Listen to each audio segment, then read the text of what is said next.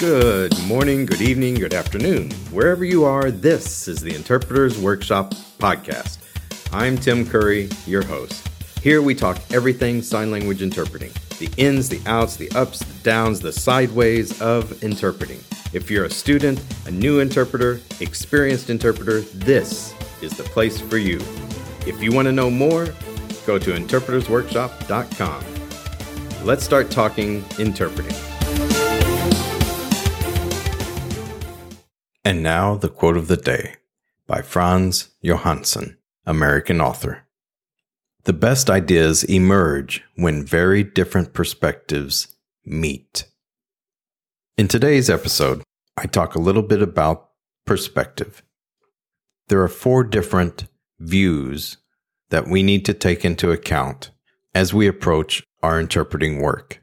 Now, these are not theories or standards, but these are things that help us that I think about when I'm interpreting or when I'm thinking about interpreting. Perspective is everything. The lenses that we use to see the world are the lenses that we have created through our experience, through our education, through the people that we meet, the people we hang around with, the books we read. All of that helps us create new lenses to look at the world in a new way. So let me talk about four lenses we should try to focus in on. Let's get started. The first area. When we think about interpreting, people say, well, they want an interpreter for this assignment. They want two interpreters to handle this all day workshop. We're going to need a team of interpreters. They're going to want a specific type of interpreter. Blah, blah, blah, blah, blah. What does all that mean? They need interpreters. They want interpreters. Want versus need. How many people say people want an interpreter? Do you want an interpreter for your everyday needs? Going to the doctor, do you want an interpreter there? And some people would say, yes, I want to be very clear. I want to know all the information. I want that interpreter there. And I would argue you don't want an interpreter but you need one. You would rather communicate in your own language. I would. I would rather communicate directly with my audience, directly with my doctor, my boss, my colleagues, directly in my language. That means I can determine the path of the communication. I can determine fully what is understood, what is not understood. I can edit myself I don't need someone else to edit those things for me. Unfortunately, I do need interpreters sometimes because I don't speak all languages. I don't use all cultures. Even now, most of you listening would prefer to listen to this, I'm sure, in your own language. Many deaf have told me that they don't always use an interpreter and this was even in the US. They have told me I, I go to the doctor by myself many times, unless it's an emergency, because I don't want someone else in there. I just want me and the doctor. Now, granted, these individuals may be a little more privileged because they know the written language quite well, or they're very good communicators, but it's their prerogative. It's their right to decide. I believe most people are like me. They do not want an interpreter. They need an interpreter, whether they want it or not. And if I live by that philosophy, not only that philosophy, but if I take that philosophy to heart, it humbles myself a little bit more. Every time I go to a situation, I think these people here do not want me. They need me. And therefore I must respect that and act accordingly.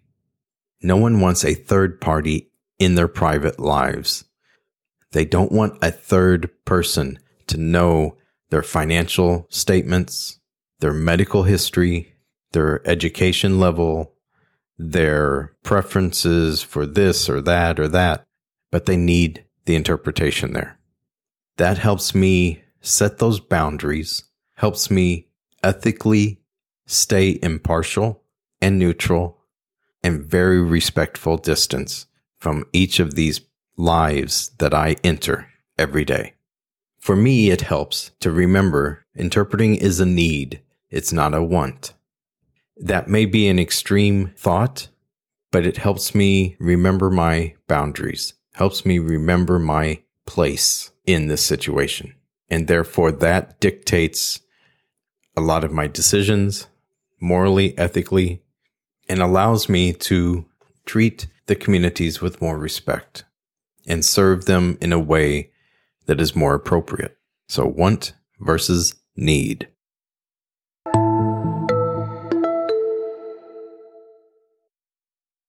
The second area that has created a new lens for me, or part of my lenses, is it is their lives, not mine. It is their lives, not ours. And this connects to the first area want versus need. We have to remember that we truly are interrupting the lives of others. We are stepping into it. We are changing the dialogue. We're changing the feeling, the emotions, the mood, and atmosphere of that moment in their lives. It is not our place to decide the way that their life journey will go. And therefore, I am there not to be completely a robot, as we've discussed many times on this podcast, but I still have those boundaries to keep my world out of their world and their world out of mine. Yes, we do overlap. Yes, we do interact and we are human and we do create a relationship of some kind, but it doesn't mean that I am now their brother or I am now their friend. It means that I am an interpreter in that moment in their lives. And that's all it should be at that moment. But after that moment, we might be a friend in the community. We might be a friend or a colleague even. But in that moment, we are not. In that moment, we are in their lives. And of course, I hear you out there thinking, well, sometimes it's both. And that's correct. Sometimes we are interpreting for our colleagues at work or in a project together. We both have a say in that. However, in that moment when I am interpreting, I am not the one making the decision. I am not the one influencing the other's decision in that moment. I am merely interpreting and have to understand that I might influence the decisions because of my presence. And I have to be respectful of that power, of that privilege, and acknowledge it in a way that I have to live with it. I have to somehow balance it so that the power is more in their hands than mine. And most of our clients, they know this. Most of our clients know because they work with us all their lives. And they know that some of their power is influenced by what we do. It's a delicate balance, but if I keep in my mind it's their life not mine, I can keep the boundaries up as long as I can. So, want versus need. Send me a voicemail for what you want in this podcast, or buy me a coffee for what I need, and share with the colleagues that need this. Thank you very much.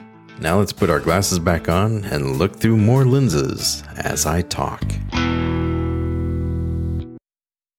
Area number three nuances unspoken, feelings unspoken.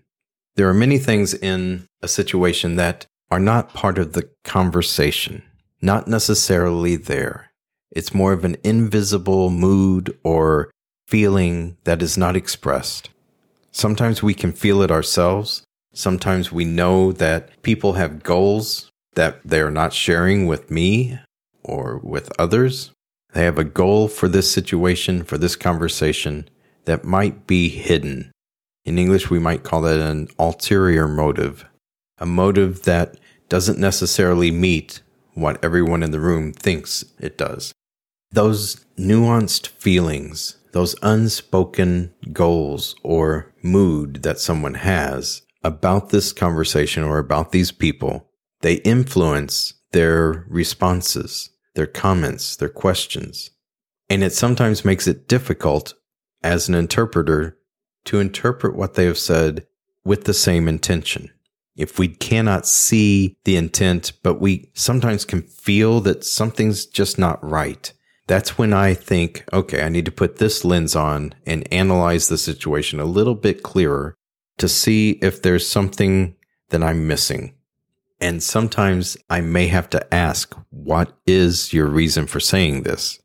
And if I guess it correctly, then I can give the same intention, but still hide that motive rather than being direct. It helps with the interpretation to know the goal, to know the purpose but sometimes we don't. And therefore, if I keep that lens on, I know that maybe if I do guess the real reason, I need to keep it hidden myself because there's a reason that they're hiding their intentions. No one said interpreting is easy. If they did, they had ulterior motives.